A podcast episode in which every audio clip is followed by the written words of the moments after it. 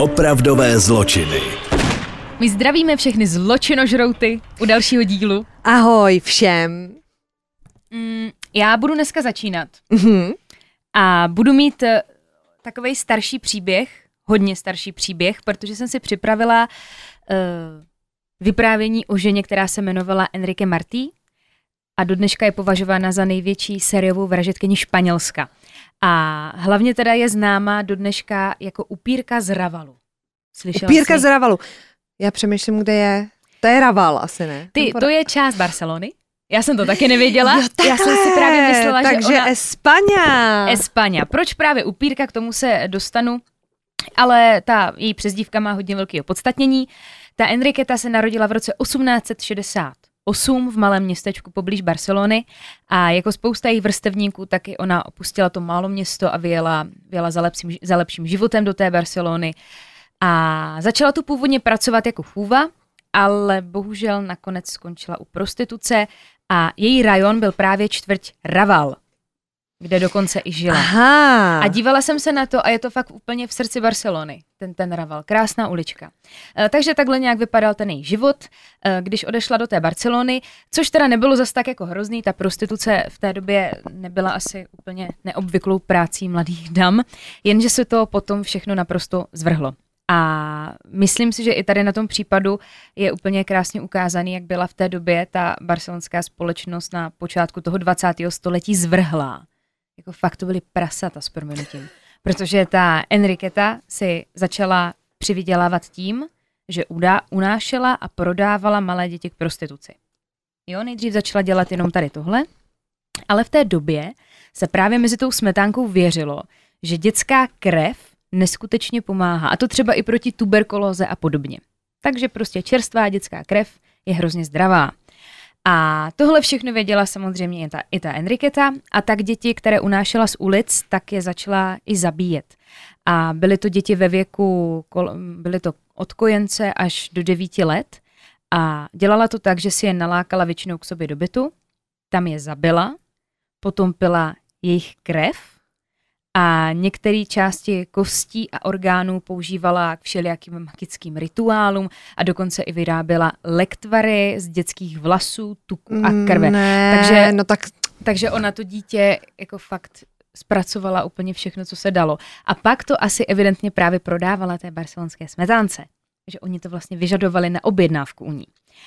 Uh, díky vlastně tady těm jatkám, co u sebe doma dělala, tak se začala hodně vydělávat. A protože, jak už jsem zmínila, tak eh, spolupracovala s tou smetánkou, jenže ti lidi okolo si toho začali všímat, protože holka, která s tím jenom šlape, tak nemůže chodit každý večer do opery a nebude nosit ty nejnovější roby nejkrásnější, že jo? Takže začala No, být trošku to smrdí. je to, smrdí to hodně, tak si ti lidi už toho začali pomaličku všímat. A ten biznis ji opravdu nějakou chvíli procházel, konkrétně až do roku 1912. Protože v tomhle roce, unesla další dítě, tentokrát šlo o malou holčičku, kterou uvěznila v tom svém bytě, ale její sousedka vycítila, že v tom bytě se prostě děje něco divného, jo, té Enriquety Mhm. asi slyšela divný zvuky, to už nevím, prostě tam něco přišlo divného. A jednoho dne v tom bytě zahlídla holčičku bez vlasů, byla plešatá, což je taky divný, že jo. A okamžitě šla na policii, naprosto zburcovala místní ozbrojené složky a 27. února roku 1912 tak všechno vyplulo na povrch.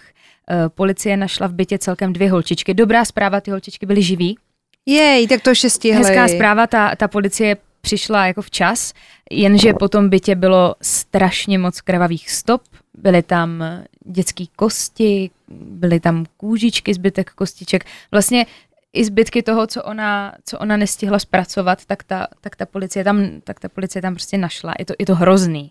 Ne, počkej, ne, víš, co je na tom nejhorší? Že kdyby to jako vařila pro sebe, dobře, tak je třeba jako ujetá, No. uchyl. No ale tak když to od ní ty lidi kupovali. no tady je to se hezky najela, protože oni tam našli seznam, kde byly jména těch barcelonských bohatýrů té doby, jo. Takže je to, je to nechutný, že si fakt jako, a ten seznam prej nebyl úplně krátký. A byly tam fakt úplně ty nejvýznamnější, ty nejvýznamnější jména vlastně s tou objednávkou. E, Nakonec se ale teda tady ta celá záležitost zametla pod koberec, co se tady těch men týče. A nikdo to neřešil. Takže to bylo velký Takže jména. se vlastně nikdy jako v realitě neukázalo, kdo přesně tam byl, co si objednal a tak podobně. Eh, Co je teda jistý, tak měli strašně moc důkazů proti ní, protože vlastně veškeré ty věci, co potřebovali, našli v tom, v tom jejím bytě. Byla samozřejmě teda zadržená policií a po několika pokusech o sebevraždu se rozsudku nakonec ani nedočkala, protože byla ve věznici 12. května 1913 byla totálně zlinčovaná svými spoluvězenkymi. Spoluvězenkyněmi. Tak. to se úplně- jim asi nedivíme, Úplně ne? zlinčovali. Hele, je to mnohem lepší, než eh, kdyby se sama zabila. Ale je tady zajímavý, že se spekuluje o tom, eh, jestli to nebylo na objednávku těch bohatýrů, protože se báli, Aby nemluvila. Aby ona nemluvila. No jo. aby ona nemluvila. No No jo. Eh, Každopádně já jsem si o tom četla, oni ji fakt jako brutálně mučili. Jako, to nebylo, že ji třeba jako No, zmlátili a to, to byl brutální lynč. Takže to, se, to chci právě říct, že to má dobrý konec. Eh, Stoprocentně jí teda dosvědčili, že zabila 12 dětí, ale určitě jí prý bylo několik desítek, jenom vlastně nejsou důkazy. A v té době eh, to nebylo, že ty, ty děti třeba byly siroci, toulej se prostě po ulicích, takže ty děti vlastně pak ani nikdo nehledal. Ale ještě tady mám jednu zajímavou věc. Kdybyste vyhledávali jako děsivý místa a až skončí Corona Time a pojedete do Barcelony, tak navštivte, navštivte ulici Carrer de Joaquín Costa 29, protože ten byt tam pořád je. Ne, ne. Tam bydlí normálně ženská a říká teda, že se necítí nějak nepříjemně v tom Aha, bytě. aha. Že se tam jako nedějou divné věci. A je to fakt teda krásná, úplně španělská ulička. A normálně tam bydlí, no. Úplně tam je ten původ, tak tam v té Barceloně je hodně, že jo, těch původních bytů. A ona ho má, ona tam bydlí, kde se prostě tam podřezávali, zabíjeli děti a dělali se z dětí lektvary, tak v tom bytě bydlí.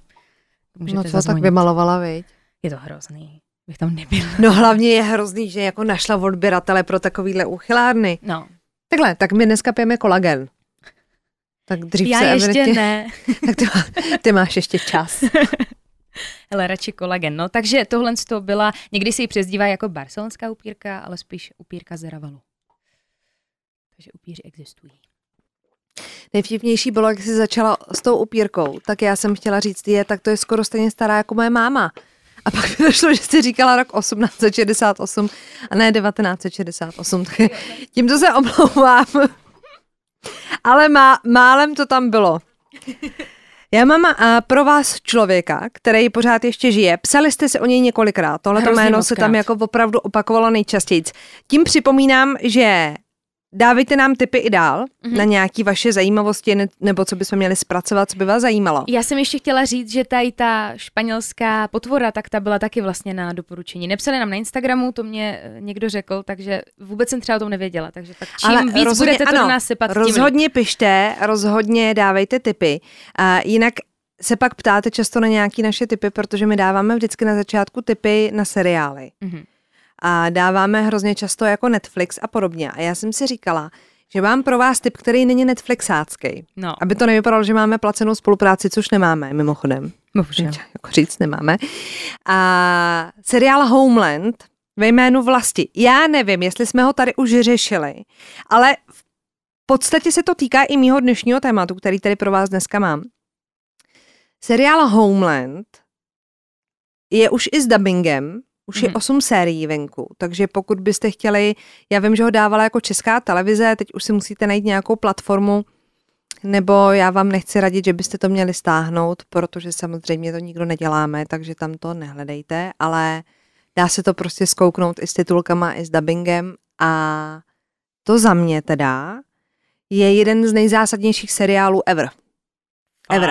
Týká se hodně teroristů, Mhm. ale, ale jako bude vás to bavit i jako ženský. Není to jako, že oh, to je nějaký Mhm. jako venský téma, ne. Začíná to, abych to řekla ve zkratce tím, že ženská z tajných amerických služeb pojme podezření na jednoho vojáka, jo, který 8 let byl někde v Iráku, v Iránu prostě v zajetí. Najdou ho Mhm. totál zanedbaný, zarostlej, konec. A tahle ta agentka, Kerry Mattison se jmenuje, pojme podezření, že je nasazený. Mhm. Že je jako, samozřejmě je to bývalý americký voják, nebo je to stále americký voják, ale že ho přetáhli na svoji stranu. Jo, takhle. A první díl, jasně, tak si říkáš, no dobrý, tak přehnaný, oni ho tam jako zachráněj. A on se vrátí domů, teď prostě po osmi letech k té rodině. No. kdy děti vyrostly, manželka má frajera, protože prostě čekala, ale čekala dlouho, chápeš, No. a už si jako myslí, že je mrtvej. No a on hned v tom, já my- myslím si, že to je hned ten první díl, tak jde do garáže, tam vytáhne červený koberec, klekne se na ně a začne se modlit. Dobrý den. A třetí série dokonce se odehrává v Berlíně. A.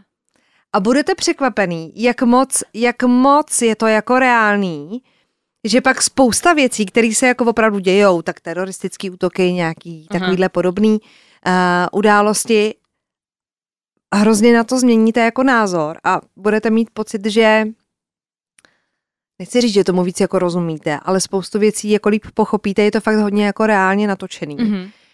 A je to super. Takže za mě teda Homeland. Já hledala. Protože psali Čím? jste, psali jste, že máme jako dávat tipy. Závidím vám, co jste ho ještě neviděli, že jste ho ještě neviděli. Fakt? Já ho ještě neviděla. no Ježíš Maria, tak to máš před sebou osm sérií naprosto nádherných chvil. Já už ho viděla, takže já teď hledám smysl života. Už prostě. Pak jste taky psali, že máme dávat tipy i na knížky. No my jsme takové sečtělé čtenářky, takže Ne, ne, co blb- bych vám řekla? No blbý je, že já třeba jako nečtu knížky o reálných jako zločinech. To já chci- čtu klasické detektivky. Já chci říct, já... Dej. No já, fakt je to, ale hej, to je hrozná halus, že teďka já fakt jako normálně nečtu, ale já čtu jenom věci, které se reálně staly, jinak mě to nebaví. A Mhm. teď jsem, teď čtu knížku, milovala jsem Pabla, nenáviděla jsem Escobara, což napsala ta reportérka No, vlastně o něm, což je strašně zajímavý. A nebo, na to se chystám, to jsem přečetla jednu stránku, hrozně mě zaujímala, jmenuje se to 000 a je to vlastně o, o, o kokainu, o drogách. A proč jsi skončila na té první stránce? Jsem vás úplně v šoku, už jsem to neměla. Občas to musíte prostě Byla jsem zpracovat. šokovaná. A pokračovat. pak ještě, nespomenu si, to jsem ani neotevřela tu knihu. No ne, tak jestli chcete třeba klasické detektivky, jakože já nečtu ty reální zločiny, ale spíš jako detektivky, jenom detektivky, mm-hmm. Mhm. tak uh, těch máme spoustu. Já asi, abyste si to nemuseli psát, tak vám to nasypu na Instač. Asi To tak. bude jednodušší. Protože mám několik jako, tak Joe Nesbot, to je jasný. Klasika, To je ten pán, který ho mám na stole, který jsem právě, no, jo, jo, No, tak to od tam. toho jsem četla všechno a, a všechno jako Aha. kromě Macbeta stálo za to. Ale mám i Počkej, jiný... děláš, počkej, já mám Macbeta na stole. No, tak to je nejhorší. Toho jsem nedočetla. To vůbec to tak nemá... to nebudu ne. ani otvírat. Ne, to neotvírej. Já ti počím lepší kusy a vám teda napíšu na Instač tipy, protože mám, já jsem na ten sever jako hodně zatížená Mhm, to. A to víme, ale mám pro vás spoustu i jiných jako autorů, který jsou méně známí. Já jsem na ně narazila třeba náhodou dám za ně ruku do ohně. Ale ty jsi teďka tak hezky najela na ten sever. No jo, a na severu zůstaneme. sever. Na severu zůstaneme. Psali jste si o Anderse Breivika, my mu říkáme Anders, ale tak Anders, pokud byste to chtěli úplně jako přesně. Uh, Anders Breivik je synem bývalého norského diplomata Jence Breivika a zdravotní sestry Venče Beringové. Když mu byl jeden rok, rodiče se rozešli, otec chtěl syna vychovávat v Paříži se svojí novou ženou, ale soud svěřil Anderše do péče matky. Během dětství otec udržoval se synem kontakt, ale nikdy spolu nežili. Podle otce byl, já mu budu říkat asi Anders, protože my ho Mhm, známe jako jasně. Anders, viď? Docela obyčejný kluk, který ho v dětství politika moc nezajímala. Poslední kontakt s otcem měl v roce 1995. Během puberty Anders vášnivě poslouchal hip-hop, což je prostě hrozný bizár, když jako si to spojíte s těma událostma, který přišly a ke kterým se dostaneme, tak si budete klepat na čelo. Uh, takže poslouchal hip-hop, s partou přátel vyrážel do Osla malovat grafity a jeden z jeho nejlepších přátel, což je jako největší paradox, na střední obchodní škole, se kterým Anders často jako chodil ven, prostě vyráželi na nějaký jako výlety a tak prostě kámoši, no. že jo, tak pocházel z Blízkého východu. Ne, Ano. fakt. No, tak to je největší ironie. V 16 letech se přidal k mládežnické organizaci Norské pravicové pokrokové strany, která vystupovala proti imigraci. Do pokrokové strany vstoupil v roce 1999, tedy ve svých 20 letech. Roku 2006 bylo jeho členství zrušeno. Jak se jeho názory radikalizovaly, začal kontaktovat další ultrapravicové skupiny po celé Evropě, včetně srbských radikálů. Podle běloruských uh, dezidentů prošel Breivik výcvikovým táborem v Bělorusku. Takže vycvičené. Hm, takže už se jako tak jako chystal, byly tam takový momenty, že to není úplně jako normální v klidu frajer. Před útokem, ke kterému teda došlo, se přestěhoval k matce, prý proto, aby ušetřil prostředky na svoji misi. Pohlížel ale na ní jako na duševně desetiletou. Svoji sestru pak údajně považoval za poběhlici. To je ale hezky. Jako Podle jeho slov sestra i matka dělali ostudu mě i mé rodině. Poběhlica jedna. Poběhlice jedna. Rodině, která už byla rozložená kvůli feminismu a sexuální revoluci. Co to je za rodinu? No takhle je, jako nazýval on. A on pak napsal manifest, který měl 1500 stránek, prosím vás, než teda došlo k tomu útoku. Každý napíše manifest. No. Ve svém manifestu psal, že je stoprocentně heterosexuál, ale že o sobě v některých situacích jako předstíral, že je gay a z toho plynoucí atmosféry konspirace využíval ke svým cílům. To znamená, že se pokoušel jako ty lidi manipulovat, i když byly jako homosexuálního zaměření, jako na tu svoji stranu, Jo, takhle. jakože proti imigraci a tak dál. Podobným způsobem údajně i předstíral, že propadl počítačové hře World of Warcraft a že se za to stydí a pokouší se to skrývat. V manifestu pak napsal, že má mezi geji přátele a nezajímá se o to, co provozují v soukromí, ale je zcela proti, aby měli gejové stejná práva jako ostatní a homosexualitu jako identitu a životní cestu považuje za nepřijatelnou. Střední školu v Oslu nevystudoval, ukončili v prvním ročníku a krátce vlastnil zemědělskou firmu Breivik Geofarm v městečku Rena, což mu podle norské televize umožnilo jednoduchý přístup k průmyslovému hnojivu, který použil k využití bomby, nebo k, vyrobe, k vyrobení té bomby, kterou pak použil v Oslu. Trošku zvláštní je a hodně to pak řešili jako média a útočili na bezpečnostní služby, že podle těch médií si ta firma obě, objednala v květnu 6 tun hnojiva. A že to jako nikdo neřešil. Že je jako hodně. by ho měli mít jako v hledáčku samozřejmě tajné služby, protože tam už to zavání nějakým jako teroristickým činem. No. Tak nás normální, jako co se řekne hnojivo, tak mně se vybaví třeba tulipány, tak lidem, kteří jsou jako zaměřený trošku jinak než my, tak to samozřejmě evokuje něco jiného. Podle norského listu Verdens Gang měl v úmyslu zautočit i na královský palác v Oslu a na sídlo vládní sociálně demokratické strany. Mhm. Tolik jako k Breivikovi. A teď teda mám pro vás jako časovou osu toho činu. Mhm. Já si třeba Breivika spojuju, nevím jak ty, nebo jak vy, s tím táborem a s ostrovem Utoja. Já taky no. Ale už jsem si nevzpomněla, respektive zapomněla jsem to, že tomu, než začal teda střílet na tom táboře, předcházel ještě atentát přímo v Oslu. No on to To udělal já hlavně jsem úplně chytře, zapomněla, že? že jo. V podstatě. Jinak Utoja je ostrov, který má na délku něco přes 500 metrů. Je pár kilometrů od eh, Osla, Mhm. dostanete se tam trajektem a Jens Stoltenberg v té době, eh, v té době to byl norský premiér, tam sám jezdil jako na tábor, že ho tam rodiče posílali. Jo. Teď se ale dostáváme k pátku 22. července 2011. Ten den se ráj, kde už od 50. let minulého století tráví prázdniny stovky norských, levicově smýšlejících teenagerů změnil v peklo. A tohleto je časová osa, která byla sepsaná v době toho útoku třeba den potom, jo, že to je Mhm. jako tady se smýšlí ještě nad tím, že mohlo být těch obětí 85, protože se ještě jako pohřešovali nějaký lidi. Každopádně finální číslo bylo trošku jiný. Jo, je to sepsaný na aktuálně CZ. A tam jako byli levicově zaměření teenageři? Mhm.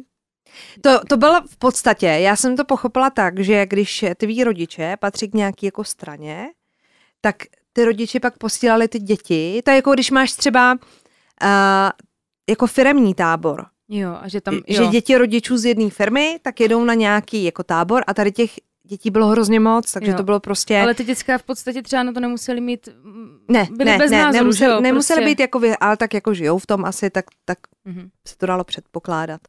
Na ostrově Utoja, asi 40 kilometrů od Osla, se všichni těšili na sobotu, čekali vzácnou návštěvu, kdy mezi členy mládežnické organizace Norské strany pracujících měl přijet samotný premiér. Mhm. V pátek odpoledne ale všechny zaskočila zpráva. Premiér nepřijede, něco se stalo v Oslu. Po ostrově se začala šířit výzva, aby všichni přišli do hlavní budovy, kde se dozvědí víc.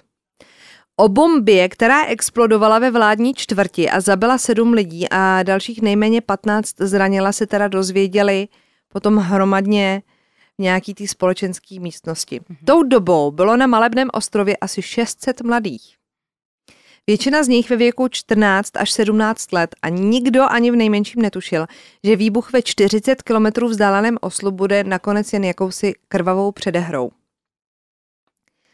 Krátce předtím, než se teda všichni schromáždili, přijela na pobřeží, odkud jezdil trajekt na ten ostrov, stříbrná dodávka a z ní vystoupil policajt.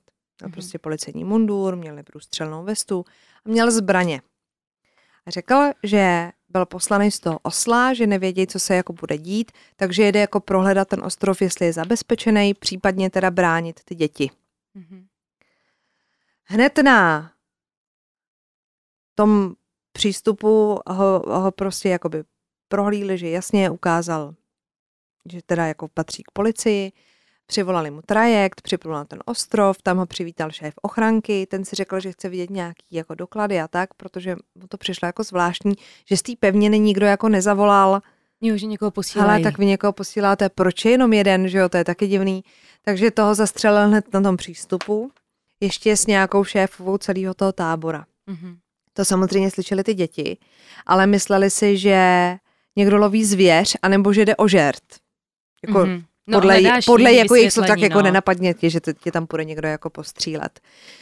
Jiní sice střelbu brali vážně, ale ani ve snu je nenapadlo, že by jejím původce mohli být neznámý mladík v policejní uniformě. V domění, že se blíží jejich zachránce, mu dokonce vyběhli vstříc. To jsem někde slyšela, že ty děcka mu běželi. No. Vražedné běsnění začalo na ostrově kolem páté hodiny. A co se týká nějaký časový osy, tak trvalo zhruba, zhruba hodinu a půl kdy blondětý muž typicky severského vzhledu, později identifikovaný jako Anders Bering Breivik, pálil po každém, kdo se mu postavil do cesty. Přitom údajně volal všechny zabiju, všichni musí zemřít.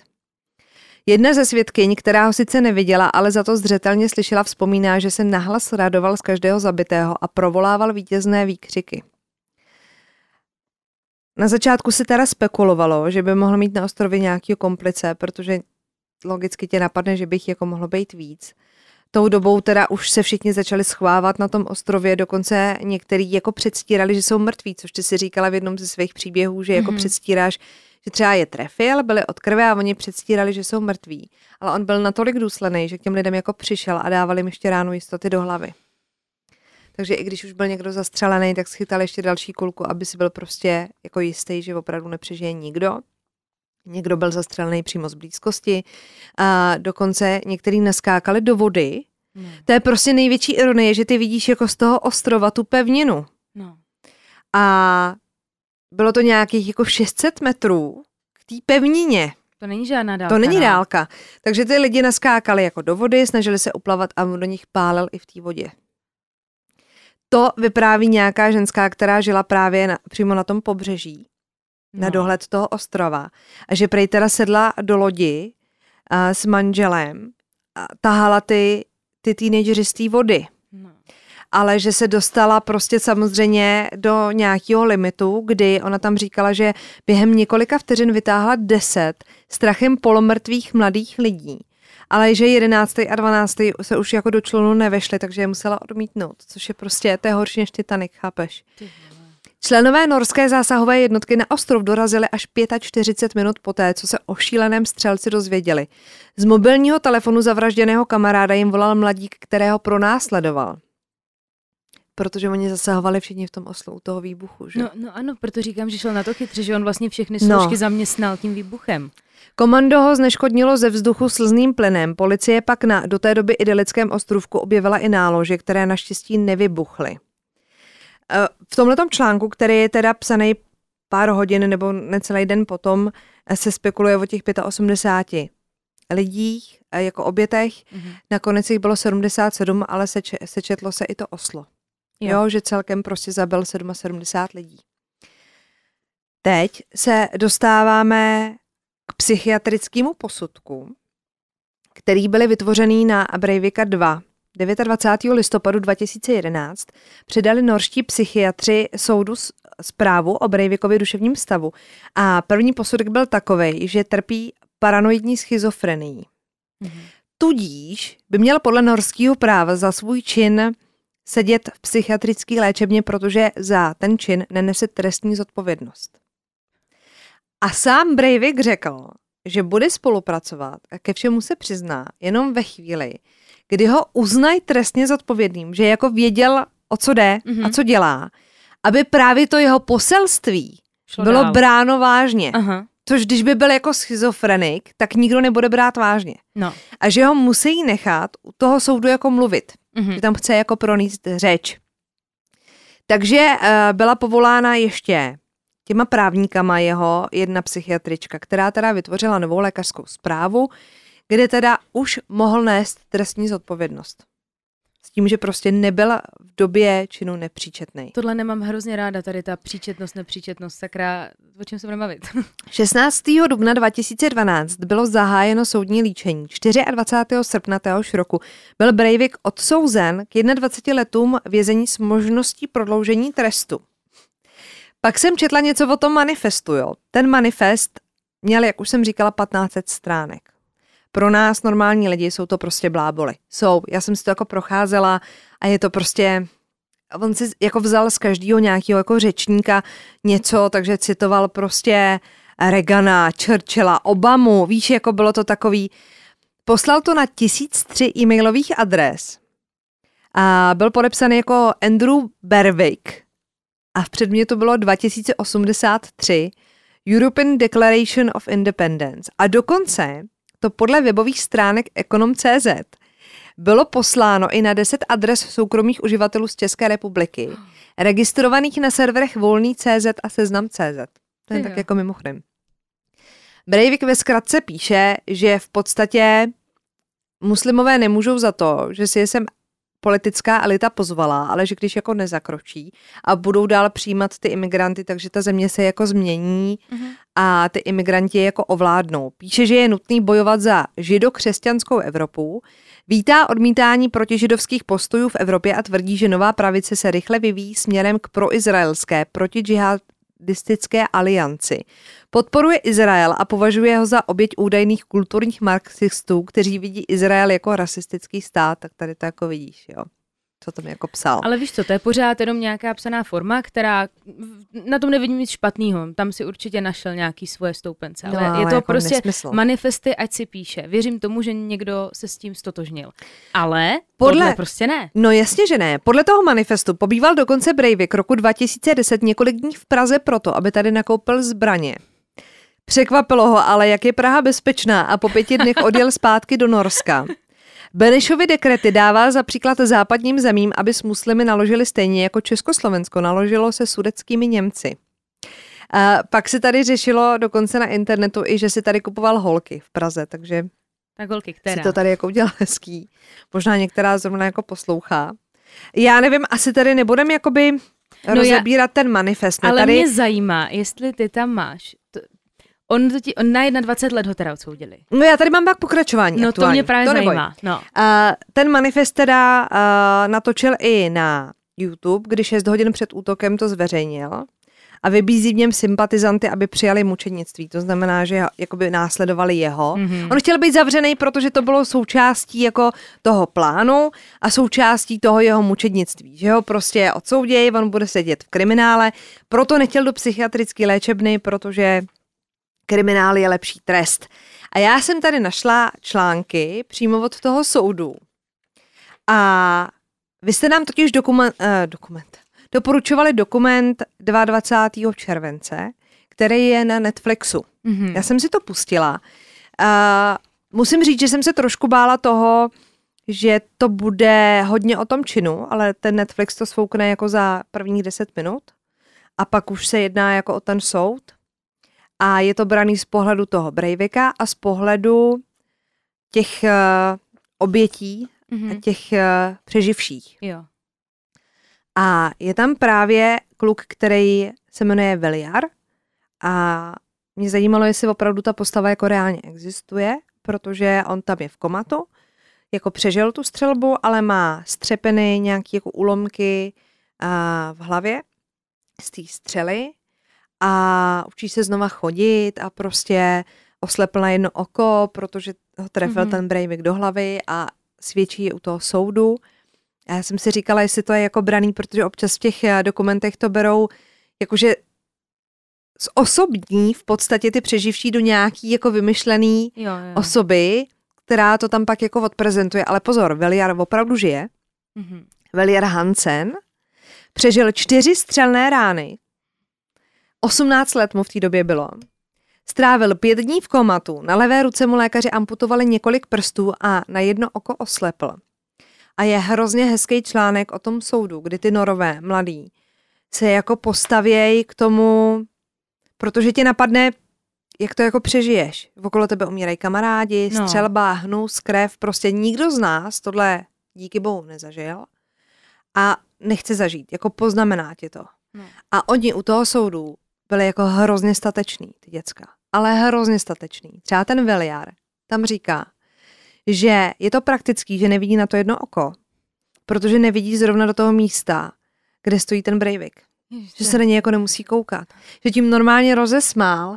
Víš, jako, že tam byli samozřejmě rodiče těch mrtvých dětí a rodiče tady těch přeživších a není to hezká atmosféra, že jako odlehčil a vzal to v podstatě, víš, jako s humorem. Nadhledem, No. Jakože ne, jako pro boha, nevidím, nemám prsty, prostě učím se znova chodit, ne.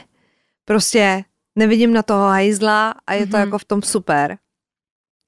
Že dokonce teda viděla ve špatných amerických filmech, že je důležitý zhluboka dýchat a držet se v bdělém stavu a že když byl teda postřelený a čekal na tu pomoc, takže si pro sebe začal povídat a blábolil o všem možným a pak ho napadla jedna námořnická písnička, kterou prej hulákal tak hlasitě, že ho kamarádi, co byli vos- poschovávaný jako okolo, museli okřiknout, aby jako stihnul, aby k ním nepřivolal zpátky toho Breivika. To tam vypráví u toho soudu. Aha. Což je prostě hrozně jako hezký, že tom marastu fakt jako... momenty nějaký to. A je tady i výpověď, já nevím, jestli to čte správně jako norsky, tady je Jensen, který po zásahu Breivikovou kulkou do nohy spadl z asi desetimetrového srázu.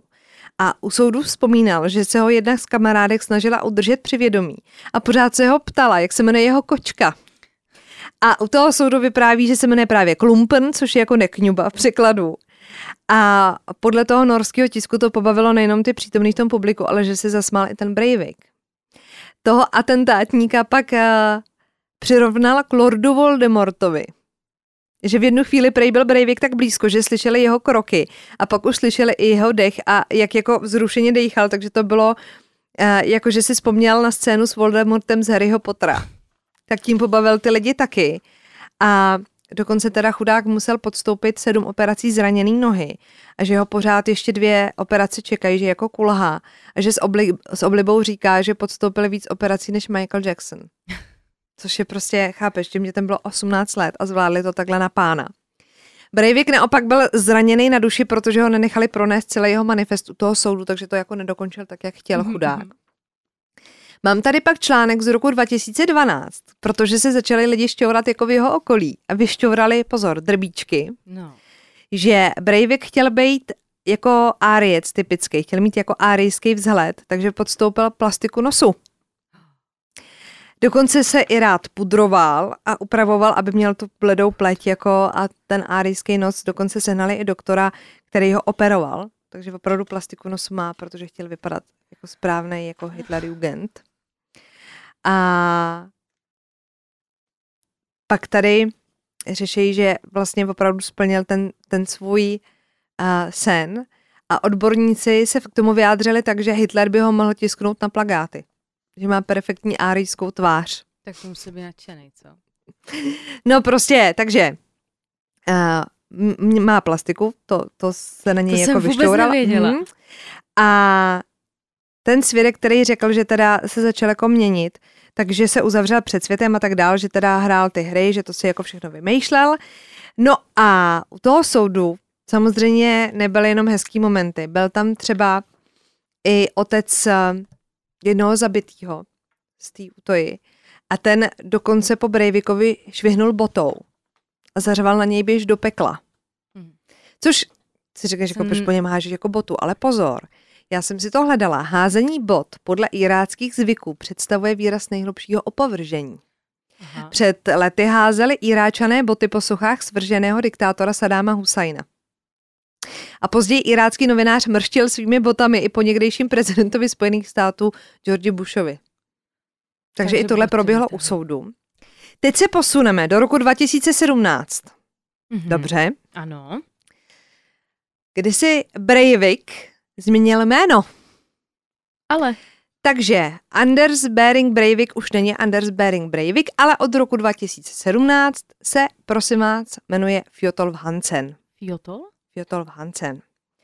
Neustále si stěžuje, že nemá jako úplně humánní zacházení uh, v tom vězení.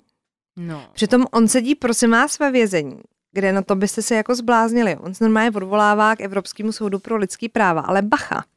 Norský vězeňský systém je totiž zaměřený víc na nápravu, než na trest. Takže tam jsou ty podmínky trošku jiný, než tady na Borech, jo. Breivik obývá celkem tři cely. Obytnou, pracovní a tréninkovou o celkový ploše 30 metrů čtverečních. Byt. Po celý den se tam může mezi něma volně pohybovat. Má taky dostatečný přístup k dennímu světlu. A v celách mimo jiný je psací stůl, televize s DVD přehrávačem, Xbox, elektronický psací stroj anebo běhací pás. Promiň, to nemám ani já běhací To pás. jsem ti právě, Promiň, to jsem ti právě chtěla říct. Já jsem viděla dokument přímo tady o tom norském vězení a že vlastně oni je? tam chcou napravit a tam No. jsou normálně scény, jako kdy ti chlapi, ti trestanci, ti vrazy sedí na sedačce v obýváku s dozorkyní tak a kecají a povídají No. si a pijou spolu čaj. Oni tam mají kuchyňku, to je luxusní, ale to je tak krásný zařízení. No. Ten, to je tak krásný. No a to nekončí, uh, protože Breivikův uh, případ má přesah až do Česka, Jak to? protože jeden z Čechů na Facebooku schvaloval Breivikův terorismus. A to je samozřejmě trestný čin. A za ten hrozí podle českého trestního zákonníku pachatelům 5 až 15 let vězení. Takže obžalobou toho člověka se bude zabývat Pražský městský soud a to je článek, prosím vás, ze 17. dubna 2020. Cože? Takže aktuální informace a úplně nejaktuálnější informace a já teď do prčic nemůžu najít ten papír. Když nechal vybouchnout ty nálože No. Breivik v Oslu, tak uh, ta budova pořád ještě stojí, ale má se strhnout. Mhm. Ta budova parlamentu. No. Ale ozvali se dokonce z New Yorkského mezinárodního uh, muzea umění, protože ta budova je složená ze dvou, a teď já nevím, jestli nás poslouchá někdo jako z uměleckých škol, je složená z um, fresek, Mhm. Který mají obrovskou uměleckou hodnotu. Aha. A když půjde k zemi, tady to mám, abych vám to řekla úplně přesně, jo. A je to teda vládní budova a součástí té budovy jsou dvě díla od slavného španělského umělce Pabla Picassa. Hmm. Ta budova je poškozená od roku 2011, od roku 2014 se teda zvažuje, že by šla k zemi. Ozvala se eh, teda kurátorka New Yorkského muzea moderního umění a ta teda žádá tu norskou vládu, aby to demolici ještě přehodnotila. Zatím to vypadá tak, že ten Pablo Picasso dělal na té budově se svým přítelem. Je to takzvaný blok Y, jenom abyste to měli úplně jako v kompletu. Ten jeho norský přítel se jmenoval Karl Nesjar a jeho vnučka teď jako řeší právě co s tím dílem, s tou rytinou. A ta rytina je z roku 1958 a řeší se, že by se dala nějak jako vyříznout Mhm. s tou zdí, než půjde ta budova k zemi. Ale samozřejmě odborníci se bojí toho, že se poškodí, protože jakmile do toho zaboříš tu vrtačku, musíš to nějak Tak se to cítit- může popraskat. Může. No. Je. A to je v řešení, a to je prosím vás článek z, z, z, z, z 15. května 2020. To je tak čerstvý Hmm. všechno. To je To jsem vůbec takže to máme úplně v kompletu a já jsem byla právě překvapená, jaký to má až jako přesah. No to má hodně velký přesah. Hlavně jsem nevěděla, že až tady semka do Čech. No. Že Nemá, se někdo- to, nemá se to prostě schvalovat a když chcete někoho teda uh, zavrhnout, tak nemusíte být prostý, švihněte po něm botu. Přesně tak. Ale ať není značková, ať vám ji není líto, protože když vám ji nevrátí, jste v háji. Mějte se krásně. Ahoj.